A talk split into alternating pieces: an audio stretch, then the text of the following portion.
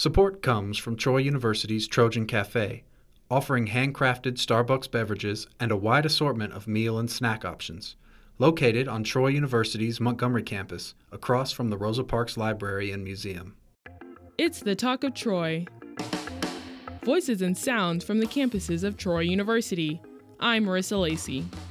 Bernard Harris became the first African American to walk in space in 1995 and as Troy Public Radio's Jalen Thomas reports, he was recently the keynote speaker at this year's Kappa Alpha Psi annual scholarship breakfast at Troy University.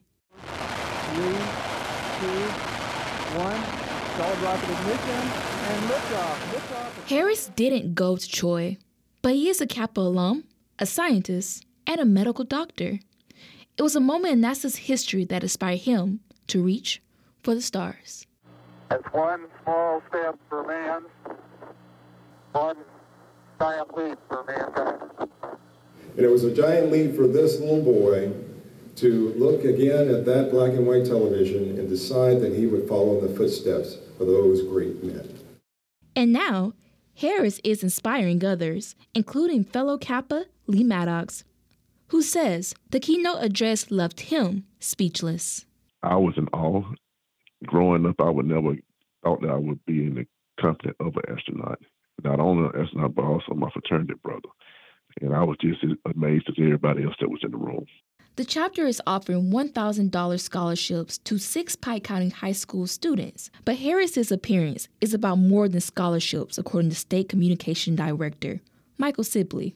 We all can learn something from the level of leadership you have to have to pull off the things that this man has managed to pull off in his life, and he's still going. For more information on astronaut Bernard Harris' keynote address at the annual Kappa Alpha Psi Scholarship Breakfast at Troy University, visit troy.today. For the Talk of Troy, I'm Jalen Thomas. Dragons are often depicted soaring through the sky, blazing a trail of flames. But a Troy University grad student has found a new, less flammable species of dragon deep underwater. Now she gets to name it, as Troy Public Radio's Emily Mosier reports. When Madison Kennedy was growing up, marine biology was all she ever wanted to do. I'm from Canada, so I've I hadn't even seen the ocean until I was 16. So I've grown to love not just the ocean, but basically the little critters that live on the seafloor or live in the water column. Like, I love all of it. Last year, Kennedy was collecting microscopic specimens in the Gulf of Mexico when she found mud dragons that were different than all the rest. They lacked a spine, giving them the ability to retract and take up less space. The finding adds weight to a previous discovery. It was quite exciting because I could definitely tell I was looking at something different.